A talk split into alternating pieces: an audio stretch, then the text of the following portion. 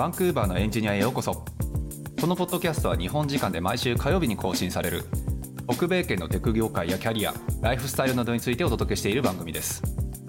番組をお届けするのはサンフランシスコのスタートアップで CTO を務めるユうヤとエンジニアの海外進出をサポートする企業フロック代表のセナでお送りしております。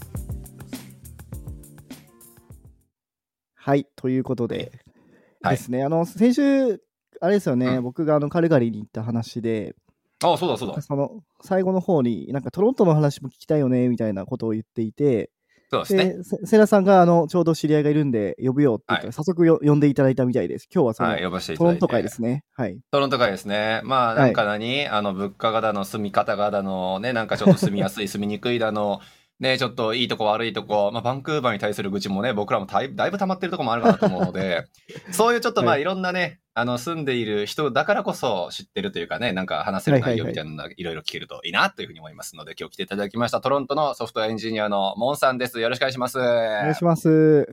あどうも、えートロントに、えー住んでるエンジニアの、えーモンです。よろしくお願いします。よろしくお願いします。お願いしますそう、というわけでね、僕は実はモンさんとは以前ね、フロックのイベントで、あの、ちょっとお話ね、させていただいたことがあるので、じゃあちょっとだけ知ってるんですけど、あの、大下さんはね、今回ちょっとはじ、初めてって、初めましてってことかなと思うので、ましてですそうそう、ちょっと申し訳ないですけど、もしよかったら、軽く自己紹介的なのね、まあ、聞いてる方も誰っていうふうになるかなっていうふうに思うので、ちょっとお願いしていいですかね。あわかりました。はい。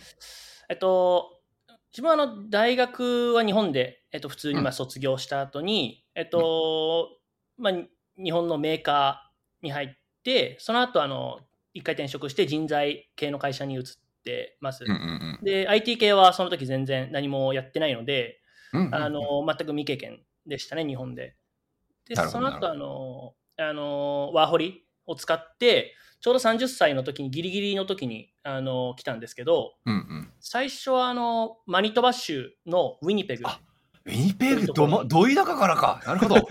素晴らしい。そ こに、あの、まあ、多分9ヶ月か10ヶ月ぐらい最初行って、はいはいはい。あの、そそこってやっぱり永住権ちょっと、他と比べてやっぱ取りやすいと言われている場所なのね間違いない間違いない。そうなんですけど、ちょっとあのーやっぱりオンタリオとの方に、トロントの方に移ろうということで、あのその後、あのーまあ、オンタリオ州に移って、はい。あのーまあ、トロントの近郊の市であるミシサガ市っていうところとか、あのノースヨーク、ノースヨークっていうところはいはいにいたり、で、その後、まあ、あのーまあ、普通にトロントに移ったりしてるんですけど、うんうん。まあ、そんな感じであのあのオンタリオには来ました。でえっと、ミシサガにいた時にあの現地の IT のカレッジ、シェリダンカレッジっていうんですけれども、うんうん。そこに通ってソフトウェアエンジニアリングをあののディプロマを取って、うんその後にあの就職して、あの米系の企業のあのカナダのトロント法人であうんの働いて、今1年半、1年9ヶ月ぐらいですかね。うーん、なるほど、なるほど。働いてるという状況です。ということですね。ありがとうございます。そう。というわけでね、あの、ちなみにね、今日ちょっとまあ、トロント話をね、いろいろさせていただきたいなっていうふうに思うんですけど、あのね、とりあえずちょっとね、ここだけ先に潰しておいた方がいいかなっていうふうに思ってて、あの、バンクーバーとトロントの一番の僕らが見てるさ、まあ、フロックが要するにバンクーバーになんであるのかっていう差がもう一個だけで、あの、ビザですね。そう、もう確実なるそこの差が大きくて、ONIP っていうのと BCPNP っていうのが、まあ、大下さんはね、BCPNP で取ってると思うので、まあ知ってるの遠いかなというふうに思うんですけど、あのね、トロントの人たちって大体 CEC ですよね、多分。そうですね、もだう、あの、大体 CEC、自分も今、まさに CEC で、あの、ね永住権申請中なので、ああ、なるほど、なるほど。そそうそう。で、CRS のスコアで今 CEC ですね、なんか、あの、申請しようとすると486点かな、ステム系で。で、これがもう結構高くてっていうので、多分まあ、うんバンクーバーの人たちは BC 州がね、つ進めてる BCPNP があるからビザ楽勝だよね。まあ、楽勝とは言えないけど、まあ、少なくともまあ、英語別に勉強しなくても取れる時期があるくらいには、まあ、あの、割かし、イージーというのがあるので、はい登竜門としてバンクーバーを進めてるっていうのはあるんですけど、まあ、シンプルにトロントはやっぱり人口3倍、企業の数も3倍っていうのもあるので、まあ、やっぱり、あのー非常にね、市場がカナダ国内だと大きいというのもあって、ちょっとね、ビザ周りの部分に関してはそういう差はあるんだけど、トロントにやっぱりね、その一番やっぱり大きい都市というのに住まれているソフトウェアエンジニア、まあ、どんな生活してるのかなっていう話をちょっとできればなと。はい、いうふうに思っているんですが、これね、きっかけがね、あの、前回ちょっと大下さんが、あの、どこだったっけ？ケベックか。違う違う違う。アルバータ州の。えアルバータ全然嘘。嘘ばっかりついた。アルバータとか。そう。あ、カルガリーだわ。そう、カルガリー。はいはい。俺ケベックできた。そう。あのね、そう、そっちの方に行って、でね、なんか前回ケベックこんな感じだったよねっていう風に言って、あの、カルガリー住むのありなしみたいなね、話をして、まあ、そういや、あの、人口一番大きいね、一番でっかい都市のトロントに住んでるエンジニアさんって、それはどうなんのかなっていう話をね、しようと思ってっていうのが、ことの流れかなっていうふうに思うんですけど、はい。そう。どうすかね？大下さん的には結構大都市で飲み屋がたくさんあったらいいという、なんかを 結論に至ったのかなっていうふうには思うんですけど、住はいはいはい。み心地的なところから聞いてみます？なんか大島さん聞きたいこととかある？えーやっぱ最初は家賃じゃないですか。家賃か。一番結局そうだよ。僕らが一番気になるのは。うんまあ、特にあの、このポッドキャストでも何回も言ってますけど、もうバンクーバーは、もう本当に、なんですかね、指数関数的に上がってるというか、そう、指数関数的に上がってる。なんか1年間で500ドルとか、もうそう500ドルぐらいもう上がるような上がり方をしているので、間違いない。その辺トロントってどうなんだろう。あで、でもあのあとはその、最近だとあうんの学生さんとかは、もうシェアハウスとかに住むと思うんですけども、もうそのシェアハウスが見つからない状況みたいな、そのシェアハウスも高くなってるとか、まあ、あとはなんだっけ、あの、ホームステイの方もどんどんなくなってくるみたいな話もあって、とにかく家事情が厳しいみたいな話そうね、住むっていうところよね。はい、まずは そこをちょっとお聞きしたいなと思います。素晴らしい。はいちょ。っと、おはい。わかりました。えっ、と、どうしようかな。まあ、あのーやっぱりバンクーバーもかなり高いというふうに伺ってはいたので、そのやあの家賃がですね。で、はい。あのーちょっと先ほどなんか送ってくださったリンクちょっと見たら、あのーバンクーバーの方が、まあ、トロントよりは少し家賃が高いっていうのは、まあ、一応数字としては出てたんですけど、ねまあ、それでもやっぱり、トロントもかなり今高いっていう状況が続いてまあーそうなんだして、そうよね。今、あの、そうですね、まあ、自分の話をしてしまうと、はい。今自分が住んでるところがワンベッドルームのアパートで、あの、うんうん1900ドルなんですね。うんうんうん。で、そこで今、妻と、えっと、まあ、今、子供が生まれたので、10ヶ月、10ヶ月になる子供がいて、はいまあ、そのうんうん3人で今暮らしているっていう状況なんですけど、はいはいはい。それが今もう、このち近隣で最安値ぐらいにになってて、ほうほうほうほう。他のとこいもう同じ地域で他のとこ当たるとやっぱりもう2200、2300とか、うんまあ場合によってはもっとワンベッドルームでももう、うん、3000ドル近いあの物件があったりとかするんで、で、はいはい。やっぱりもう年々上がってるというか、うん。もうやっぱりにに2.5%かな？あのもうはい大家さんというか、まあ、アパートのその管理会社からも通達されて、来年ははいはいはい2.5%家賃が上がりますっていうのはもう言われてますね。なるほどですね。い。なんか2000何百ドルってね、バンクーバー勢から聞いたらむしろ安いじゃんってちょっと思っちゃったところ。がまあ、あの 場所にもよると思うんですよ。あの。例えばそれがトロントの、えーなんですかね、トロントの、まあダウンタウンが多分基本的には一番高い。ダウンタウンとか、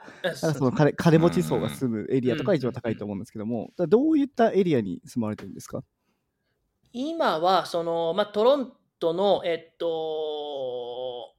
なんて言えばいいですかね、あのちょっと北の方なんですね。はい。トロント市の北の方で、一応ダウンタウンって呼ばれるところは、あの地理的に地図で言うと、あのもう一番南のうん。オンタリオレイクの近くに、はい。まあ、ユニオンステーションという駅駅があって、はい。まあ、そこがまあ多分東京で言うと、まあ、東京駅みたいなうん。感じなんですね、うんターミナル駅で。ね。はい。で、その周辺はもうあの本当に高層ビルが並んでてっていう感じで、でやっぱりその周辺にもまあいくつかココンドとかアパートがあったりするんですけど、やっぱりそういった地域はもちろんすごい高いですし、はいはい。ただ、ねそうなんですよ。ただ自分のいるところは、あのまあ、駅で、えっと、駅でいうとその電車で北の方にもいくつぐらいですかね、まあ、10, 10駅ぐらいなところなんで、まあ、ちょっと、あの価格はまあそういうとこと比べると少し落ちるっていう。なるほどですね。駅の、駅の感覚がね、なんかバンクーバーでこのスタイスカイトレインと同じくらいやったらいいなって思うんですけど、イメージとしてはもう駅 10, 10駅くらい行ったら、まあダウンタウンから電車乗って30分くらいってことですかね。30分ぐらいですね。まあ、ちょっとかからないぐらい、まあ、ほぼ30分ぐらいですね。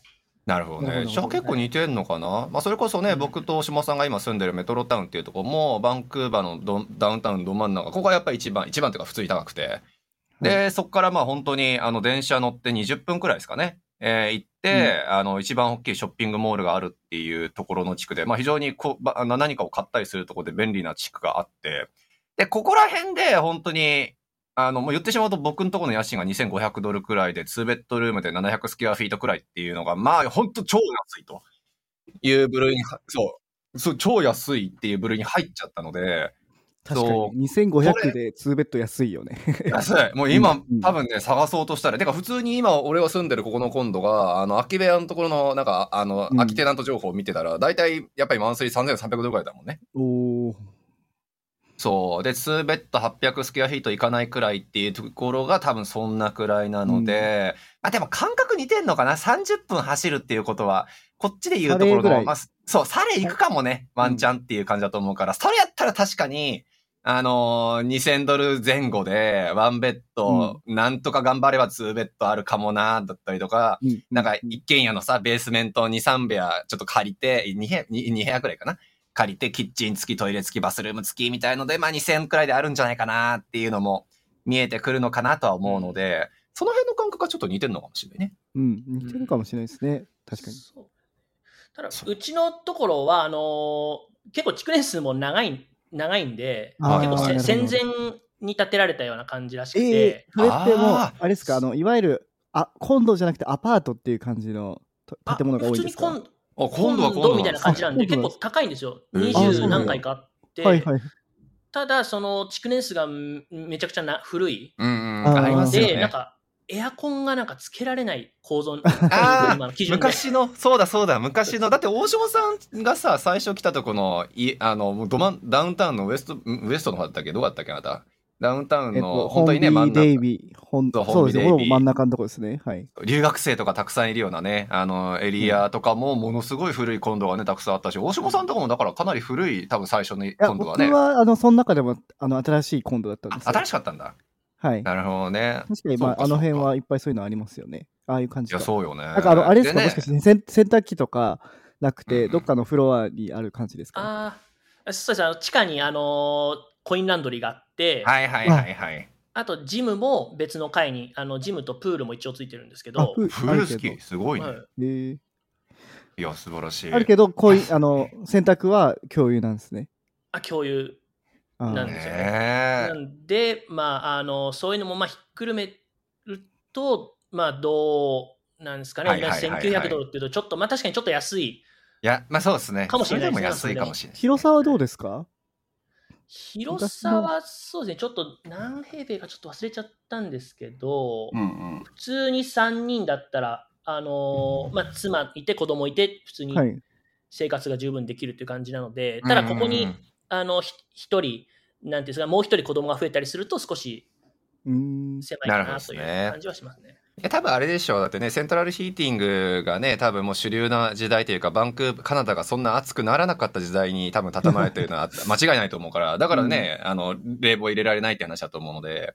うん。そう。だからその時代のね建物って言ったらもうとにかく広くってとにかく安くってっていうね時代だったしそうそう僕こっち来た1 5 6年前なんてダウンタウンの本当ど真ん中でもうは700スキュアフィートくらいのバチェラータイプ要するに 1K ですよね すごいねのところで700ドルよ、700ドル。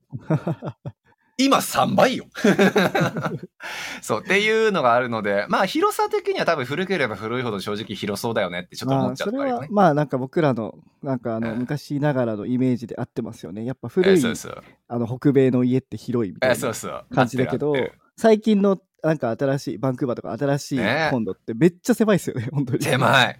そう、うんびっくりしたのがさ、うん俺、今回、今住んでるメトロタウンの家はそうでもないけど、その前に住んでたのがマリンドレーブっていう、あの、バンクーバーのですね、なんか空港からちょっと近い、あの、なんか空港から電車で多分10分くらいかな、のところにあって、でそこはもうバンバンバンバン土地開発さ進んでて、うんそこがひどかったね。600スクエアフィートくらいなのに、まあ2000ドルジャストくらいで、その時まだ安かったんだけど、にしても狭くて、うんそう、ちょっとね、家で仕事する人には辛いなって思ったから引っ越したってのがあるから、まあ最近は狭くなってるね、やっぱ。うんはい。ちなみにそのトロントってまだその古いねコンドみたいのが全然残ってるんですか？あ普通に残ってますね、うん古いコンドも。あのーそうですね。あの、まあ、普通に残ってて、あの、特に何も、そのあたり問題は聞いてないんですけど、何かあるんですか？バンクーバーとかだと。もう古いコあなんかンドはないババンクーバーだと、まあ、たおそらく古いコンドは分かんないですけども古いアパートメントなんかちょっと2階3階建てぐらいでなんか多分10部屋とか20部屋とか入ってるようなところはバンバンもう全部そこ壊されてそこはもうあの新しいコンドに建て替えられるみたいなのがもう特に僕らの住んでる地域はもう 工事中だらやけですばいよね。やばい 本当にやばいっすよやばい。工事中の今度が今、だって俺の窓から5軒くらい見える。本当に本当にそれは言い過ぎじゃなくて本当ですいや、よね本当にね。だから、うん頭おかしいくらい土地開発してるから、トロントもでもそんな感じかなと勝手に思ってたけどね。あでもまあ、一応新しいコンドとかアパートはどんどん建ってるんで、あはい、んもうまあ大体どこに行っても何かしら建設してるという状況あですね。そうまあなんですね取り壊してなのかちょっとわからなかったんですけど、うーん。なるほどね。いや、それはあれですか、あバンクーバーと同様に人口も増えてるってことですか？トロント自体も。あトロントにも一応増えてるとは聞いてましてあ、で、トロントにもあの入りきらないような感じになってえー、るっぽいんですよね。えーそのまあ、人がもう来すぎて。ううんうんん。うん。なので、結構その、まあ、シェアハウスにぎゅうぎゅう詰めにななるとか、ああ、はいはいはいあはい。の自分もその今の住んでるとこの前の前くらいに、そのまあ、妻がベトナム人なのでベトナム。人の運営してるそのシェアハウスっていうところにはい一時期妻と一緒に住んでたんですけど、はいはい。その時子供はいなくてあの、まあ、2人で住んではいたんですけどそのなんだ8人ぐらいで1つのキッチンえっと1つの8人？8人。8人か 9, 8, 8人ぐらいですね。で、ああ、一つのキッチン、トイレ2つなんですけど、そのうちの一つのトイレはそのシャワーと兼用なので、あ たまに1個しか開かないっていすごいな。なるほどね。そういうぎゅぎゅうぎゅう詰めなところにもちょっといたりしましたね。なるほど、結構そういうとこもありますさすがにそこまでちょっとままだ聞いたことないだけであるのかもしれないけど、バンクーバーも。なんかあの、ね。ーサンフランシスコとかではそういうの聞いたことありますけど、なんか確本当に一つの部屋をなんか間仕切りでさこうカーテンみたいなので仕切ってみたいな住んでるみたいな聞いたことありますけど、SF がでもそれあるのって、まあシンプルに人が多いのもあるかもしれないけど、それ以上に場が高いからっていうのがね。まあ家賃も高いのとあと建物自体がその古いものも多くてなんか建て替えとかされてないからた多分本当に住むとこはないっていう感じですよねおそらく。なるほどね、そうか。ねトロントって言ったらさっきも言ったけれどもやっぱりバンクーバーの人口の本当ちょうど3倍くらい今いるかなと思うので。そう。でねあのビザの話何回もするのもあれやけど本当になんかトロントのねその州政府の話聞いてるとあ基本的にあんまり人増やしたくないんだなっていうのがあのすごくよくわかるっていうのがあって。そう。だからそれは多分そこのね、人口も増えて、ね、住む場所もなかなかちょっとね、見つけるの難しくなって、一部屋にね、8人もそんな住んでるみたいな、そういう状況がもしもあるんだったら、ね、割かしもしかしたら結構地域的な問題は大きいのかもしれないなっていう話ですよね。はい、ちなみに今僕あのえポピュレーション・オブ・キャナダ in 2022っていうのを見てるんですけど、はいえっとトロントオンタリオのトロントが、えっと、668?600 はいはい。万人？660万人ぐらい、うんでもそんなもんだよね。70万人ぐらい、ででちなみに2位が実はモントリオールでい。や間違いない。437万人、で3位がバンクーバーで284万人、で次がカルガリーで160万人らしいですね。だからダントツで、トロントがダントツで660万人ってすごいですね。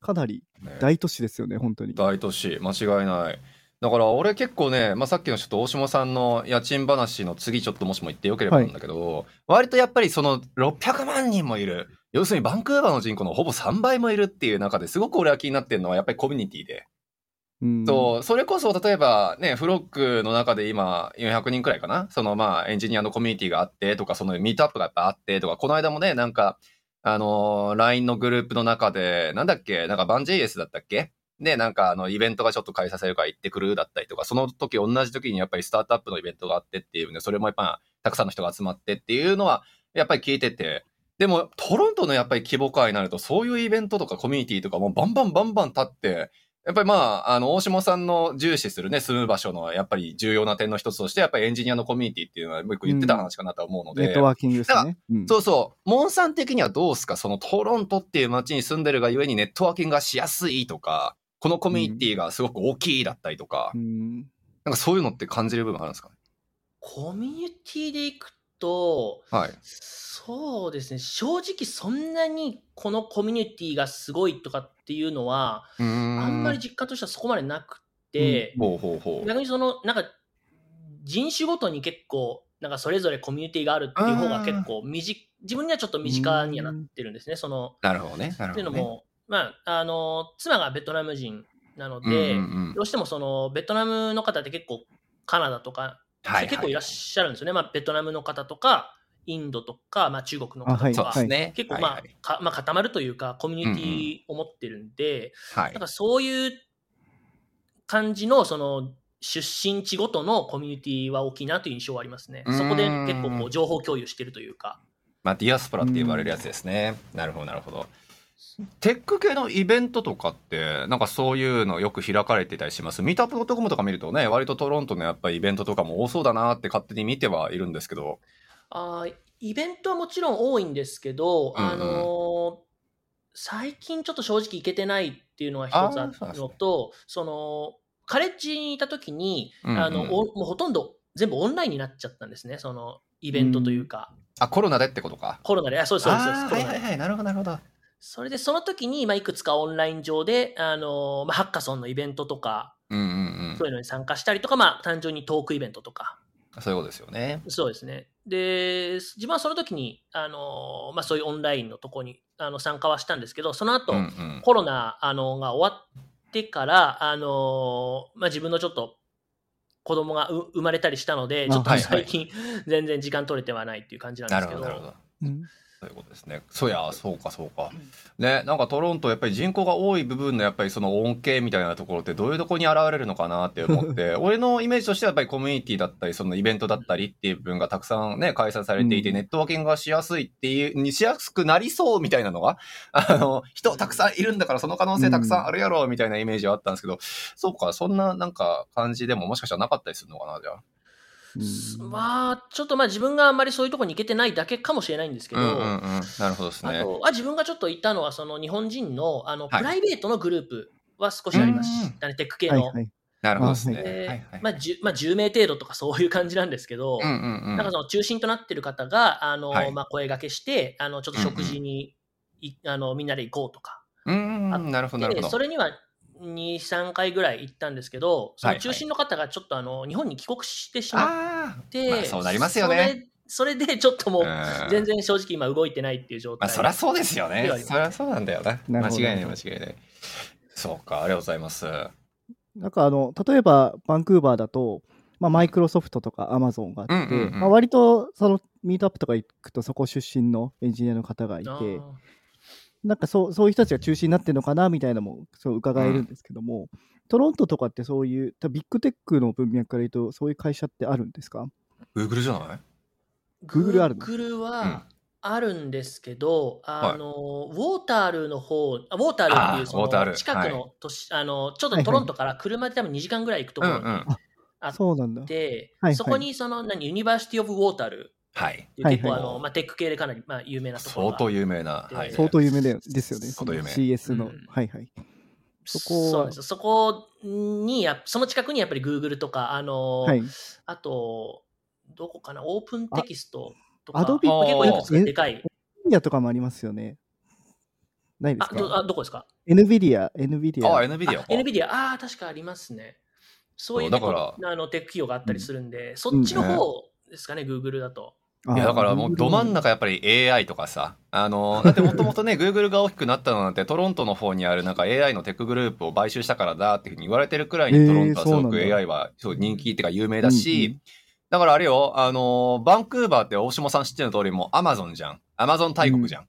まあ、そうまあ、そんな、まあ、マイクロソフトもちょっとちらっと、マイクロソフトもむっちゃ頑張ってるけど、言うてもやっぱ Amazon で、まああのレベルズ FII ね、うんそうそう、うんレベルズ FII 見ると、大体年収のトップを牛耳ってるのが、あ、まだまだまだまだまだまだやってるから。そうでもね半端ないですそう。半端ない。でね、俺結構実はそれが面白かったのが、トロン、あの、ば、Google だけバンクーバーでは唯一あんま聞かないのよ。うんああ、確かに、ね。そう。ほとんどいないでしょ、だって。聞いたこと俺もないもんだって。一応なんかちっちゃいのあるらしいけど。そう。で、逆にあそこはバンクーバーじゃなくって、もうがっつりトロントの方にも舵を切るんだって、うんもうニュースの中でそれ言ってて。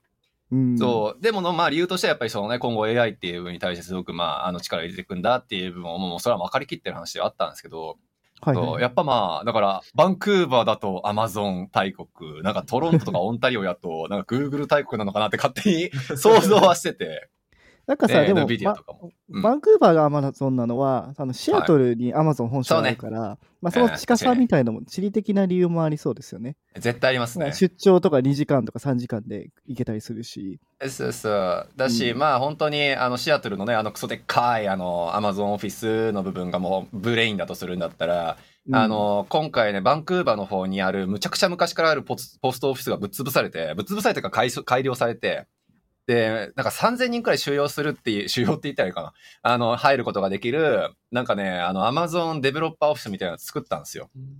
そう。で、そこを本当にデブオフィスにするみたいな形でね、今すごい活動されてるっていうことなので、だからやっぱりまあね、立地の部分だったりとか、あのシアトルの部分にやっぱ本社あって、じゃあ同じ自作権で開発拠点としてはっていうのでバンクーバーだったりとかっていうのが見られていて、まあそこがね、純粋なワークフォースとして見てんだなっていうふうに思うけど、トロントの場合やっぱり産業がちゃんとその AI っていう文脈と、まああとはバイオテクノロジーか、の部分ですごくやっぱ盛んっていうのはよく聞くので、そこはね、うん実はちょっとそう、バンクーバー勢からするんだったらもしかしたら羨ましいって見えるポイントなのかなっていうふうにうん。と思ったりはするっていう。あと一個思いついたのが、あの、ショッピファイああ、そうで。すかね。その、さっき言ったちょっと中心になってた、コミュニティの中心になった方もショッピファイだったんで、ああ、やっぱそうなんですね。そうですね。やっぱりそのあたりですね。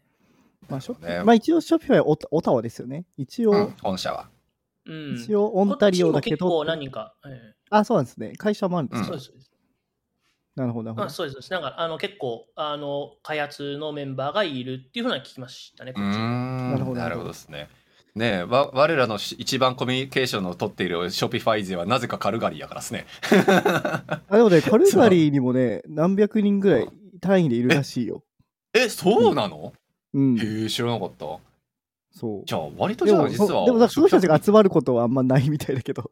えそうなんだ。まあ、まあリモートで働いてるから。だから、その、やっぱさ、まあねやっぱ会社とかだったらみんなそこに行ってさ、知り合いになるけどうん。。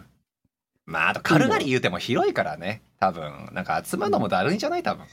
まあ、もしくはみんな家族とこう、ああ。フレンドリーな感じでね。なるほど、素晴らしい。そうか。いや、面白いですね。どうですか？大下さんがトロントに引っ越すとするんだったら、あと何が必要なんですか？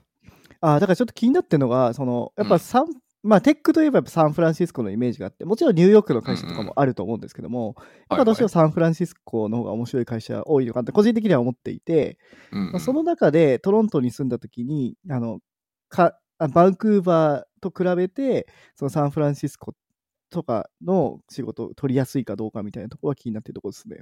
ああ、ね確かになんかニューヨークの仕事はたくさん降りてきそう、時差的にって思うけど、なんかそういうのあります？ああじゃああすいませんあの視聴者の方にちょっと伝えると、まうんあ、地理的にバンクーバーは西海岸にあって、まあ、サンフランシスコの上にあります。ではいトロントは大体、まあ、あのニューヨークと近いところにあるので、まあ、時差もあの、うんちょうど同じなんですよね。3時間違う時差であって、そうだよっていうねので、とつというあの地理関係です。はい。ね。西と東とっていう部分でだいぶ離れていて。あでもそれで言うと今自分の勤めてる会社の本社がサンフランシスコなんですよね、ああ、そうなんですね。はいはいはいはいは。はいい。なるほど、なるほど。それなのであの自分の今の直属の上司もあの、うんサンフランシスコ在住なんですよ。ええあ、そうなんだ。えーそうそうそうなのであの、まあ、チームだとその上司の方がサンフランシスコにいて、うんうんうんチームメンバーの、まあ、す2人残り2人が、えっと、インディアナポリスっていうところにいます、はいはいはいはいちょっと東の方のうんうんうん。インディアナポリス州というところに行ってそこだとあのトロントと時差がかぶるんですよ。なるほどですね。そうなんでまあそういった状況なんでなんかあんまり時差があっても普通に仕事できるし、あのまあ、全然サンフランシスコのの仕事でも全然だできるのかなと思ってはいるんですけど、はい。逆にちょっとニューヨークとかあっちの方があんまり馴染みがちょっと、あ、逆になんだ。逆に、いえーや知らなかった。え、ちなみにね、SF の会社がバンクーバー作るのって結構、まあ時差が一緒で人材いるからっていう、多分その2点だと思うんですけど、まあ、トロントもね、3時間とはいえでも、まあ、3時間ってね、割とそんな大したことないっていう人もやっぱ多くて、だいたい採用とかさ、なんかかけられるグローバルな会社でも、あの、リモートワーク OK よ、じゃあプラマイじゃあ3時間から4時間くらいのところに住んでる人にでも限定するねっていうのよく求人にね、よく見るから、うんまあ、3時間っていうのは別にそこまで、それはさ対象ないなのかなとは思うんですけど、まあ、とは言っても時差はあるトロントに開ける理由って、AI 系だったりとか産業が何かあるからとかなんですかね？なあ、どうなんですかね。一応一つちょっと思い浮かんだのが、はい。一応そこそこ、あの、あ、違うな、えっと、自分の今の勤めてる会社のサービスが、うんうんそのコールセンター向けのシステムなんですね。はいはいうと、やっぱり大企業。が、やっぱりその、なんていうんですか、コールセンターを結構保有するっていうのを考えると、なるほど。カナダで大企業が多いっていうと、やっぱりうんトロントとかになるのかなっていうのはちょっと思いました、今。いや、それは間違いないですね。なるほど。サービスの形態によるのか、そうすると、もしかしたら。うん、セールスのしやすさってことですか？そうなると。ねまあだからあれでしょ、たまあ、対象となるその営業先の企業がどれだけ多いかって話ですよね、うんアカウント先というか。確かにバンクーバーでね、まあもちろん大きい会社ないわけじゃないけど、銀行だったりとか、何？大企業って言っても本当に有名なとこしかなくて。で、バンクーバーの本当に悲しいところはましてやっぱり SF やから、もう大きくなり、ね、大きくなるぞっていう会社って大体 SF 行っちゃうし、あっちでも資金調達しちゃうから、だから変に大きい会社って実はやっぱバンクーバーすごい少なくて。うんで、トロントはね、やっぱり言うても人口もいる、市場もある、規模もあるっていうのもあるから、やっぱり大企業っていうのは確かに僕もバンク、トロントのイメージはあるから、うんまあ、大企業向けのサービス開発してるとこやったら、そこにアクセスもしやすいトロントに開けるっていうのは、まあ、メイクセンスはしてるってことですよね、きっと。うんそうですね、特に金融系がやっぱりトロント強いうんの間違いない、で、間違いない。やっぱりその金融系って結構コールセンターやっぱり持ってると思うんで、やっぱりそういう関係もあるのかなとはちょっと思ってますね。確かにですね。そうっすよね。あの、なんだっけ、取引所？あの、株とか、ああいうのの、うんうん。あれもトロント基準ですもんね。そうですね。うん。だし、その辺の話していいんやったらあれですよ。あの、俺、こっち来た時ってリーマンショックの時で、はいはい、はい。あのーリーマンショックの時 G7 の中で一番最初に立ち立ち直ったのって実はカナダなんですよ。へえ。そう。理由は金融がむちゃくちゃ強かったからなんですよ、基盤が。うんそうっていう一応歴史はあるんで、実はね、カナダの金融ってあんま馬鹿にならなくて、あのーなんかこけ、こけてもこけてもすぐに立ち直れるっていう部分がね、非常にまあちょっと注目されてる、世界的にもすごく安定してるっていうのがあるから、まあトロントがやっぱり金融の街っていうところはね、カナダのその金融の基盤を多分、まあ担保してる地域、地域でもあるんだろうから、割とそういうところでやっぱりそういう金融周りの仕事ができるっていうのは面白いのかなってちょっと思いましたけどね。あとは、その、モンさんが、あの、この前、あの、転職活動、転職活動か就職活動したときは、うん。その SF の会社、SS ベースの会社って多かったですか？本社がっていうのは。ああ、そうですね、ちらほら見ましたね、あのサンフランシスコベースでとか、まあ、たまにニューヨークというか、まあ、東海岸系の会社もありましたけど、そんなになんか、どっちがこう多かったとかっていうのはちょっと印象としてもないので、うんうん、なるほど、むしろロローカルト、トロントローカルの会社が多かったとかはありますか？あそうですね、もう基本的にはトロントローカルの会社がうん。多かったですうね、ん就活した時は。うん。なるほどね。その中で SF の会社やっぱ選んだのは待遇ですか？待遇もあるんだろうから。正直えっ、と、そうですね、自分に2社オファーをいただいたんですけれど、うんうんうん1社がその、まあ、カナダのあの、はい。ローカルの企業で、まあ、もう1社がはいはい。今の会社なんですけど、うん。あのもう正直待遇がまあ、もうベースサラリーでいくと1.5倍、え？ちょうど1.5倍違うでけで、あ、1.3そうぐらいボーナス入れるともうちょっともうか変わっちゃうっていうか、もうちょっともうちょっと増えそうよね。そうなんですよん正直、正直もうちょっと勝負にならなかった。ならないですよね。いや、もうそれ現実じゃない。だってね、モルシモさんや僕のそのバンクーバー周りの、本当に住んでる、ここ、ここら辺に住んでるエンジニアむちゃくちゃ多いんですけど、もう思いつく限りほぼ全員アメリカの会社やもんね、だって。なんかそうなってしまってますよね、構造ね的結果に。として。いやだから、フロックのうね、ん。その何百人いるメンバーの中でも、やっぱりなんか勝手にランク付けが今されてるらしくて、この間聞いたんだけど、あのね、あるのよ、あるらしいのよ。まあいろいろな、まあちょっと、その下の方を見るとね、あの、キリがないよ。そのアルバイトだの、パートタイムだのね、インターンだの、ちょっといろいろあるだろうけど、まあちょっとそれは一旦置いといて。で、あの、やっぱりね、ローカルのカナダのローカルの会社に勤めているっていう、あの、人の、さらにちょっと上にやっぱアメリカ企業に働いてる人ってやっぱあって、このーランク付けがね、あの、やっぱあるらしいのよ。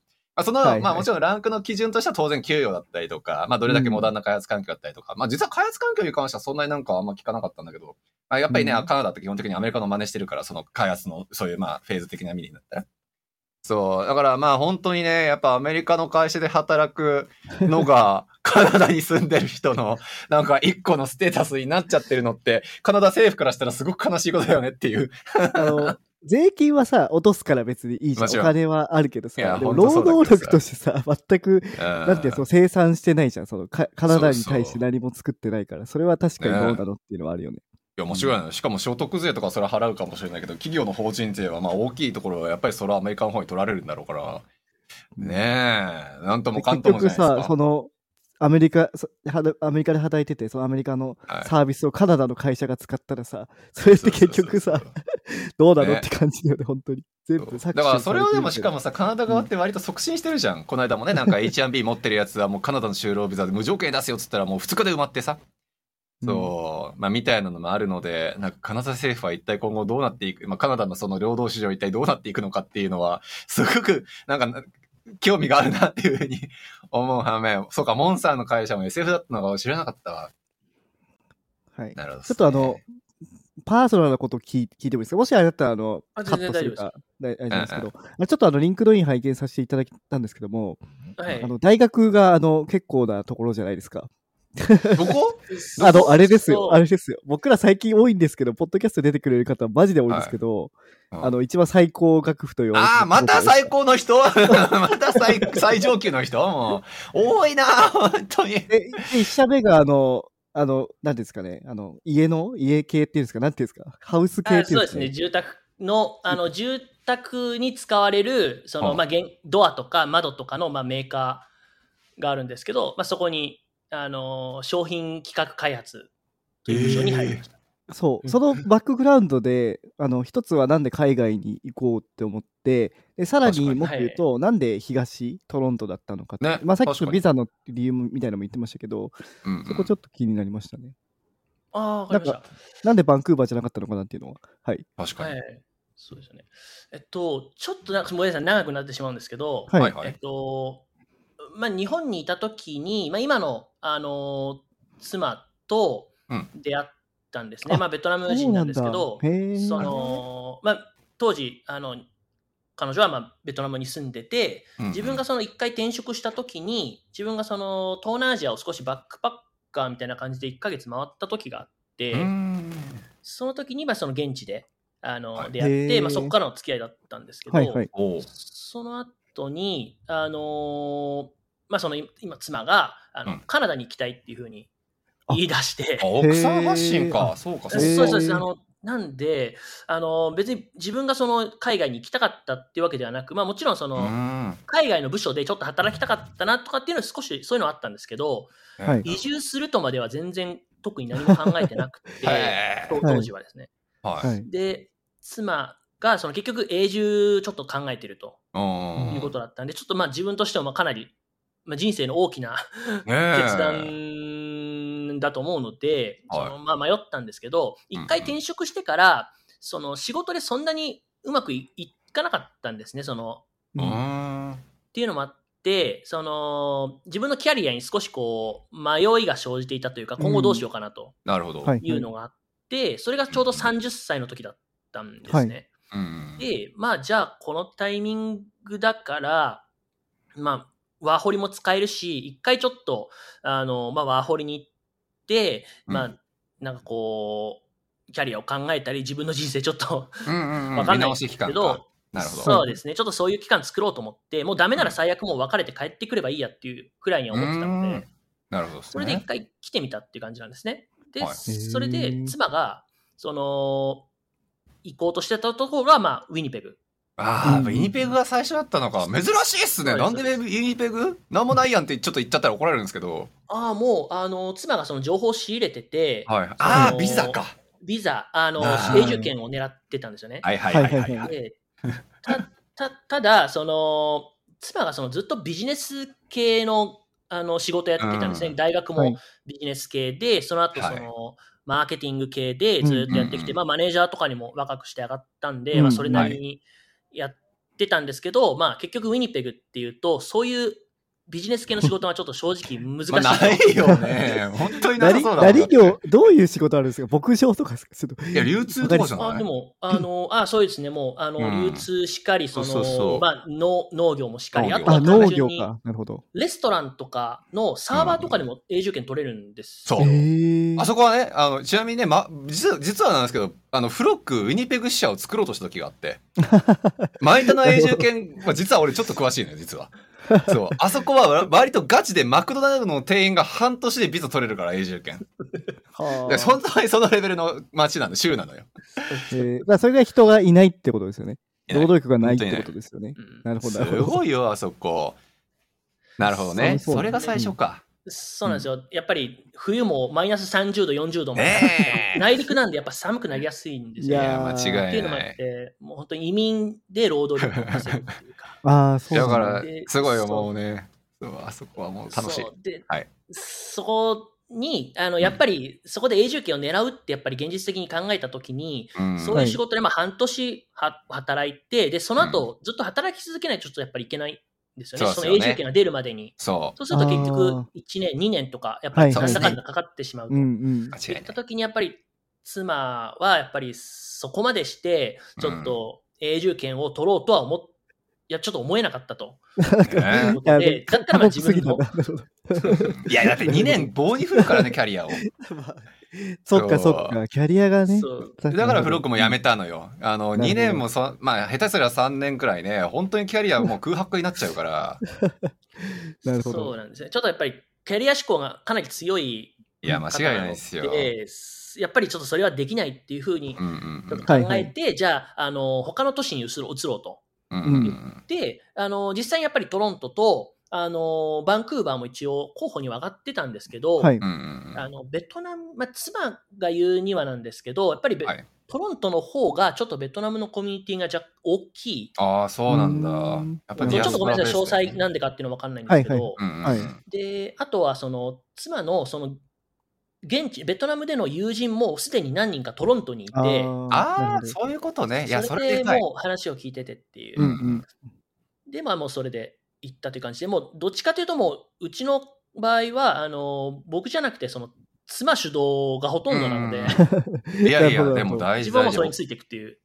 いや、でも。奥様もだからすごいちゃんとね、ご自身のキャリアも考えられてっていうところで、やっぱかね、やっぱでも、そこでベトナムとかさ、あのー何？チチャイニーズとかさ、あの、ベトナムの人とか、まあ、中国の人とか、インドの人とかって、自分たちのコミュニティ、離散民族って書いてディアスポラって言うんですけど、そう、これがむちゃくちゃ大きいから、とりあえず行ったら誰かが何とかしてくれるって言ったらちょっと他人業、任せすぎるけどう、んいや、にしてもそれがでかすぎて、日本ってそれないじゃないですか。とりあえず行ったら誰か助けてくれる。わけないよね、みたいな。まあ割と日本人はちょっと冷たい感じはする冷たい。気がします本当ねに冷たい。いや、もちろんそれはね、あの、一応フォローしておくと、やっぱり家族意識がすごく強いのが日本人だから、一、回仲間内になったらむちゃくちゃまあやっぱりフォローアップするんですよ。だってフロックの人たちだってこの間なんか家で詐欺られて、あの、家賃ちょっと、まあ、違う、で、あの、デポジット詐欺られたみたいなのがあって、うん。家住むとこなくなったんだって言ったら、もう同じ参加の人たちやから、ちょ大丈夫？お金貸そうか？とか、うちにちょっと来いよ？とかね、とりあえずここのちょっとエリア使っていいからっていう分で、やっぱそういうのは持ってるのは国民性は日本はすごいんだけど、うん。ベトナムとかね、東南アジア系のディアスはむちゃくちゃ大きいから、何やるにしたって助けてくれるよね、あの人たちって。そうそういう感じでしたよ。その引っ越しというか、そのトロントに行った時も、そのコミュニティは手厚かったですか？あもう大体何あの何かするときはもうベトナムのコミュニティに声かけるとなんかそのうん手伝ってくれるというか、えー。引っ越しのお手伝いとかも、まああのまあ、もちろんただじゃないですけどちょっとまあ安くというかやってくだすくれたりとかあとね。住むところもやっぱり全部ベトナム系のへところなんえ、ですよ、そうなんだ。今のところは違いますけど、普通の管理会社なので、それまでに住んでいた、あの、まあ、なんですか、こう一軒家の、あの、地下に住んでた時もあったんですけど、まあ、オーナーさんがベトナム人だったり、あーなるほど。で、そのさっき言った8人が住んでたっていうシェアハウスもベトナム系の方なんね。で、やっぱりそこを辿っていったっていう感じですね。すごいよね。だから面白いよ。あの、コロナの時にさ、あの、中国コミュニティで何が起こったかっつったらさ、自分たちの家で育てた野菜を中国コミュニティで売りさばいてたらしいな。そう。だから自分たちのディアスプラが大きいから自分たちのそれがまあ衛生上いいのかとかさ、いろいろ言いたいことあるけどさ、そう。なんか、どうにかしてやっぱり生きながらえようとするというか、あの、助け合おうみたいなやつがすごく強いよね、こっちの海外コミュニティは。うん。羨ましいなと思います。ベトナムもあの、一回、あの、お豆腐を自家製なんか作ってて、それを 結構買ってた時期はありますね。は いいや、本当に聞かないもんね。こっち、日本だとそういうコミュニティになれば。なるほど、素晴らしい。そうね、確かにね。なんか、いいいいですね、それは。で、ね。ちなみに奥さんはそ面れで、あの、そのキャリアもちゃんとトロントでこう形成することがで,、うんうん。できたんですか？結局。えっと、まあ、オンタリオについて、あの、まあ、はい。就活期間が少し、まあ、2、3ヶ月くらいかかってしまったんですけど、うんうん。まあ結局そのマーケティングの、あの、スペシャリストという感じで、はいはい。あの、し仕事を見つけられて、その後、まあ、仕事変えてるんですけど、あの、今、結局データアナリストああ、うんデータアナリストになったんですね。転校できたんですよね。本当に奇跡ええ的すにというか。ごい。まあ、ジュジュニアなんですけど、まだ。うんはいはいはい。あの、転校してますね。なんで、まあ、一応妻的にも、まあ、あの、一応キャキャリアも、まあ、望むような形うんうんでできてる感じですね。いや、素晴らしい。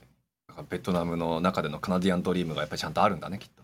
いやなんかそれ聞くとさ、そのウィニング、ウィニペグとか、あのうん僕前、あの、サチャサツカシアンとかから来た、はサチカチアンから来た、あの、方とかも、その方も確かコンビニみたいので働いてて、あのガソリンスタンドの。はいはいはい。で、なんか永住権取ったみたいに言ってましたけど、ねなんかあの方法は知ってたけど、結構、その実際やってみると辛い、辛いものもあるんですよ。そこにロックなんか抱くちゃいけないみたいなのは結構 辛そうっすよね。うん。いや、でも本当人によると思いますよ。あの、俺もそのね、やっぱりなんか実行に移した人たちやっぱりいるけど、あんまそのキャリアキャリアしてない人とかよね。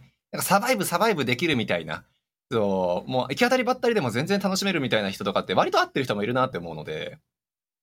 そうまあ、モンスターのね、多分お奥様はあくまでもそのご自身のキャリアっていうのをちゃんうとご自身の計画があったんだろうから、ちょっと合わなかったって話だと思うので。ねまあ、それで言うとさ、やっぱ日本で、まあ日本のエンジニアが、その、トロントかバンクーバーってなった時に、やっぱ今、現状はやっぱフロックのエンジニアの人たち結構多いから、バンクーバーに。はい。なんかそっちに来るのかなって、来る方がいいのかなとか思思ったけどね。だからもうビザじゃないですか、本当に。うん。もうビザの取りやすだけで、うん。そう、行ったら、だから俺の理想としてはもしかしたらって言っていつも思うけど、あの、やっぱりバンクーバーへビザ取った後、トロント進出はね、だって、うちらのコミュニティだったら、あの、富樫さんとか、あの、トロントも考えてるんだよねってやっぱ言ってるし、はいはい。そうそう。やっぱ見る方角にはなると思うんだけど、ただ、結局、モンさんもそうだし、大下さんもそうやけど、働く会社会社 SF やんっていう風になったら、どこでもいいよねっていう風になるのもそれはわかるよねっていう。あ 大島さんは逆に言うとね、スタートアップで今、い大きく今からしていくぞっていうフェーズだと思うから、俺がちょっと思ったのは、やっぱりその、大島さんのね、あのビジネスパートナーのゆうさんっていう方が、本当にもう、なんか2週間に1回、それ言い過ぎか、1ヶ月に1回くらい、あの、うんサンフランシスコからバンクーバーまで来て、で、その辺をなんか、レストランとか毎回俺も呼んでいただいてっていうのにして、そのコミュニケーションがね、すごくいいって話やっぱ大島さんしてるから、ーうん。ニューヨーク、ニューヨークじゃないや、トロントまでってなるとね、割と、まあちょっと、時差もあるちょっと辛い。う。うんん。で、まあ、そのフェイス2フェイスでやっぱりコミュニケーションを取らなくちゃいけない。初期のフェーズってなると、もしかしたらきついかもしれないけど、なんか割かし大きくなったらね、市場は確かに大きいし、トロントももしかしたらありっていう決断もあるのかなってちょっと思ったけどね。っていうとこかな。あとなんかあるかな。逆にモンさんの方がなんかバンクーバーってどうなんっていうのなんかあるんですか？ありますか？ああ、そうですね。あの、自分も、あの、何ですか、こう逆にトロントはい。に今住んでるんですけど、そのやっぱり物価が高いなと思ってたんで、他の地域にちょっと出よう、出るっていうことも、まあ、ちょっとだけあるんですよね。そのうん物価の安い地域にというか、まあ、ただ、ただその、バンクーバーってやっぱり高いと思うんで、うんうんその、結局バンクーバーはちょっと難しいってなると、まうんあ、あとは他で言うとやっぱアアルバータとか、アルバートね。あカルガリーとかですね。カルガリーとかうんなんですけど、バンクーバーの方がやっぱりその同じようにそのほ物価が原因で他のところに出るってなると、うんうん。やっぱりカルカルガリーとかになるんですかね。カルガリーっすかね、やっぱ。なんかよく聞く話、まあ、みんな行きたいよね、カルガリーに行きたいっていうのはすごい最近よく聞きますね。ねやっぱ。そうそう。うん。バンフ綺麗だし、湖が、とか。そう。ほら、でも、大下さんとか俺とかのほら、判断基準が、パッと飲みに行って、パッとは酔っ払って、パッとわーってやれるかっつうのがやっぱあるから、そういうベースだとね、なかなかね、ちょっとバンクーバーから離れるっていうのは微妙かなって、ちょっとこの間なったんですよね、だから。そうですね。多分お店の多さとかは全然違うんじゃないかなっていうのはあるし。えうーんそう。でもトロントもね、やっぱり何度も言うけど、会社の数も多いし、人も多いから、なんか、まあちょっと下世話な話なんですけど、こうなんか、居酒屋とか、なんか飲み屋とかっていうのって、どうですか？モンさんってそんなお酒飲まない人、そういえば。あーそうですね、そんなに、あの、外出るわけじゃないんで、うんうんずっとお、はいもうオンライン、リモートでずっと働いてたのですよで、ね。はいはいはい。ですよね。まあ一応あるにはあるんですけど、やっぱりちょっと高いなって感じちゃって、ね、高い、確かに。もう妻と食事するにもやっぱりもうウーバーイーツでうん、えー済ませちゃったりとか、なるほどあとはまあうんもちろんその妻の知人とか、あとその、まあ、なんていうんですか、こうて他のエンジニア系の知人の、こまあ、さっきちょっとちらっと言った、うんあのまあ、10人くらいのコミュニティで行くっていう時はもちろん一緒にうんうんうんレストランとかには行くんですけど、うんうんそのくらいですかね、あんまり自分夜に飲み行くぞとかってそんなになかったんで、なるほど、なるほど。ということですね。まあでもレストランは自体はでも結構多いですよね、多分。そのダウンタウンとかね、多分行っても。うん。あ多いですね、どこでまあもう本当にどこにでもあるという感じで。あうんそうなんだ。じゃあその辺はちょっとカルガリーとかとは、まあ全然規模も違うだろうし、全然違いそうですね。うん間違いない。そうなんだよね。ダウンタウンとか、あのうんうんまあ、人が多いとこだけですけど、うんうんうん自分が住んでるような、そのちょっと住宅街だともう、まあ、ほとんどないというか、うんなるほどですね。トロントって、あちょっとごめん、話ずれてもいいのかな？あのー聞いてもよければなんですけど、トロントって交通の便ってどうですか？やっぱりその、電車、バスとかでほぼほぼなんどこでも行けるよねっていうのかな？例えば僕とか16年とか住んでるくせに車持ったことないんですよ。カナダで。そう。それはまあ、スカイトレインでどこでも行けるからっていうのがあるんですけど、まあ、おね、車持ってないやつがちょっと珍しいっていうのありますかもしれないけど、それはちょっと置いといて。どうですか？モンさんの周りとか。えっと、正直、交通はあんまり良くないと思ってます、トロントの。っていうのも、その一応 TTC って呼ばれる、その、うんうん。まあ、公共交通機関、まあ、電車、バスがあるんですけど、はい。その一応南北にあのイエローラインって呼ばれるのが通ってて東西にこうグリーンラインっていうのが通ってはいるんですけど、うんうん。特にイエローラインが、あのー週末なんか工事でなんか毎回止まってるというかえ？ダメだある区間なんかある区間からある区間はもう あの工事中なのでシャトルバスが出てますマジか。それは嫌だな。そうなんですよあともうか。そう。で、結構事件とかも正直、その、今年、ちょっと多かった印象があるんですよね。その線の突き落としとか、その、はいはいはいはい。怖いな。で、結構そのトロントの、そのツイツイッターとかだと、はいあの、ちょっと TTC、まあその地下鉄ちょっと今危ないとかって話になって。あ、TTC って地下鉄だったのか、あれ？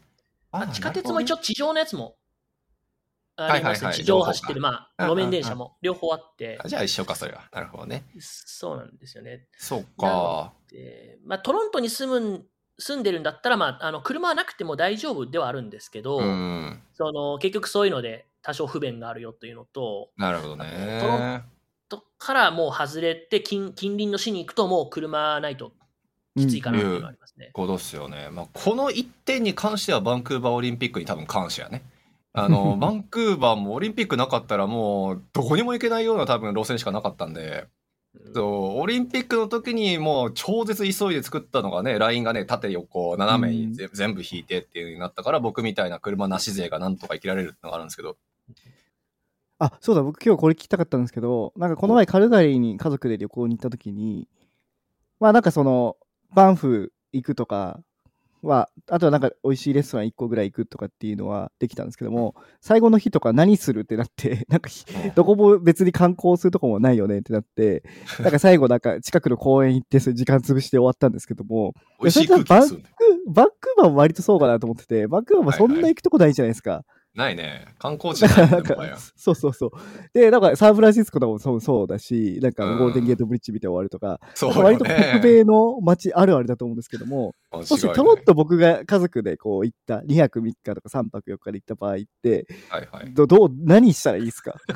何するんですか？いやー、トロントも正直す、ほぼないんですけど、一応はいひね,、ひねり出すとしたら、はい。あの、一応 CN タワーっていうのあが、ーあまあまあ、あの、まあ東京タワーみたいな、まあ大体なんかその写真撮るときに、まあ CN タワー映ってて、なんかいい感じだよねっていう風になってるのがあって、確かに確かに。はい。そこ行ったりとか、あとはその、オンタリオ港、まあ本当はいにそのユニオンステーションの、あの、からも徒歩で行けるんですけど、オンタリオ港はいはい。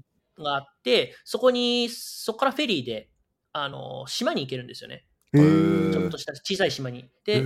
そこに行って、あの、まあ、サイクリングしたりとか、その、まあ、人によってはちょっと泊まりもできるのかな、うんその、うん予約すれば。私ちょっとそう、まあ、アクティビティ系ですよね。公園が多いので、そういう、はいはいはい。あの、アイランドに。うんうんうんまあ、そういうの楽しんだりとか、あとは、その、CF センターっていう、あの、かなりでかいショッピングモールがあるんで。トロントには。なんで、そこに行って、まあ、一日買い物したりとか。なるほどね。ぐらいですかね。あと、自分が行きたいなと思ってるのは、そのトロントズーっていうああ、はいはいズはい。ーよ動物園がある。るみたいあるみたいなんですけど、なんかかなり遠い、遠くて、車ないとちょっとあ電車もちょっっと通あそうってないんで、トロントズーっていう割に多分トロントじゃなくて全然、なるほどね。近隣の市にあるような感じなんで、カルガリーズー行きました、そういえば。カルガリーズ。そう、カルガリーズ行ったのなんだ。あ、行きました、行きました。なんかね、それはなんか意外と電車、あの、電車、駅があって、カルガリーズーはいはい駅があって、そこで、もう結構広くて、意外とたへー楽しめましたね。え、上野動物園と比べてどうすか？なんか上野より広いんじゃないかな。あ、本当？上野動物園っでてすごい狭いじゃないですか。ね、なんか狭苦しい感じよね、どうしてもそうなんだ。ってあったけど、まあ、やっぱ結局そういう感じになるですね、 zoo とか。まあ同じようなもんだよねだから。バンクーバーも結局ハーバーセンター登ってちょっといい感じの景色写真撮ってサス suspension bridge 行って なんか怖い吊り橋渡ってみたいな。まあ同じだよね多分ね。そうかそうか。そう。なんかさ、ヨーロッパとか行くとさ、そのなんか旧市街みたいな感じになってうんさ、うん。あの石畳があって、そこをこう歩いてるだけでもなんかその、なんて建物とか景色見るだけでもいいみたいなとかさ、それを博物ら。館そう博物館とかあったりするじゃないですか。なんかそういうのあるんですか？えっと、建物のその街並みとかだとちょっと思いつかないんですけど、あの、うんユ University of Torontoはいはい。はい、の敷地というか、その建物が結構多分ヨーロピアン調なな感じがして、まあ散歩できるんで、その敷地内とか、はいはいはい。あのあ結構ここはいい感じだなと思ったりはしましたね。やっぱり敷地もそれなりに大きいので、うんうんうん。それもダウンタウンの近くにあるので、なるほど。なるほど。なんかあの、ケケベック市ってありますよね。あの、あ、はいはいはい。ケベック州にケベック市ってある。そこが結構なんか旧旧市街みたいなあ。のが残ってるみたいな聞いたんですけど。あそうですね、ケベックはあのオンタ、まあ、トロントにも近い近いというか、はい。あのーうんので、自分も行ったことあるんですけど、あもうはいはいはい。ものすごい綺麗で、あのそうよね。結構行くとこは本当にあるなっていう。そうそうだ。から大下さんみたいにさっきのお話にあったこうヨーロッパ調がとか街並みがとか言ったらもうモントリオール行くべきよ絶対。あ、モントリオールとか絶対絶対。そうそうあ,、えーあそこは俺あの下手すらヨーロッパと同じくらい綺麗だと思うしね。あ、そうなんだ。見るとこもあるしすごいやっぱり影響を受けてるむちゃくちゃまあ、その代わりなんかフランス語がとか、そのちょっと白人社会だったりとかっていうのはあるんですまあよく聞くよねそれは。まあモン聞いた話でトリオールだ。と、うんはい。そうですね、モントリオールだと英語は通結構通じるんですけど、ケベックシティの方に行った時に、はいはい。結構通じなかったんですよ。えーやっぱそうよそう。ね、そう英語通じない街があるっていうのが驚きだけどそうよね俺らからすると そうだよなねモントリオールなんかねついになんかあそこはなんだっけフランス語がないとそもそも PR 取らせないよとか、ね、そういうのも始めちゃったからもうもっと今から先ずっとフランもうさらにフランス語が強くなるだろうし、うん。ね、なかなかなんか英語第一言語で住んでる僕らからするとちょっと辛いなっていうトロントは全くないんですよね。もうケベックからってことですよね。そうですね、あの、ケベック州が、その、まあ、うんフランス語優先というか、なので、はいはい。で、そうですね、あの、オタワが、あの、ケベック州との境目にあるんですよはいはい。あそこは結構フランス語喋れる人も多いみたいで、あそうなんだ。川の向かいがもうケベック州らしいんですよ、う確か。ああ、そうなんだ。そうだねそんなとこだったんだ。なるほどね。もう端っこ、オンタリオの端っこで、まあまあ、ケベックの端っこでもあって、はいはいやっぱりそういうとこだと、やっぱり、まあ政治の街でもあると思うんで、まあそうっすよね。そのフランス語がやっり。ぱり多少うんできるというか。なるほどだからトロントは全あんまり聞かないですね。え英語だけというか。う。うんんうん。オタワの国会議事堂ちょっと行ってみたい。あ、興味ない？あれ、みんな興味ない？あ、オッケー。じゃあもうすごいなオタワはそのトロントから車で4、5時間ぐらいで行けるので、一、回行ってみたいなと思っては。あでもほら、ね、おトロントに住んでる人ですら、やっぱやっぱままだ行ったことないってことでしょ？そう あそれはそ距離が多少あるんだよ。ね。間違いない、間違いない。でもわざわざそう時間取って行こうともその思わなんか思えないけど一回行ってみたいなぐらいの、まあ、感じですよね。わかります、わかります。はい。ねまあ、そんなとこは、あとなんかある？そんなとこっすね。はい。はい。どこかな。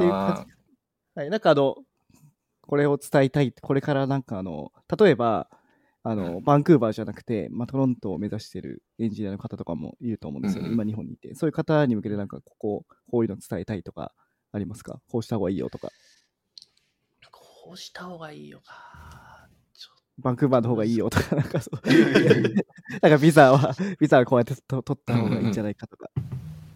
えっとそうですねまああのまあ、もちろん人によるのはもちろん大前提ではあるんですけれどはい。じゃあ一応自分がトロントに住んでる身としてトロントのまあ、まあ、魅力というかうんうんいいところを伝えるとすると、やっぱりその、どちらかというと、こう、大都市系というか、バンクー、バンクーバーも一回行ったことあるんですけど、旅行で。うんうん。バンクーバーよりは、その、なんていうんですかね、都都市の感じを味わえるというか、うんね確かに。まあ、するので、やっぱりそういうのが好きな人は、まあ、あの、トロントの方がもしかしたらその生活の、まあ、リズムとかも、うん。あの人の雰囲気とかもちょっとこう都会チックな感じな人が多いような気もするので、うん。もしかしたらトロントの方が合ってるのかもしれないです。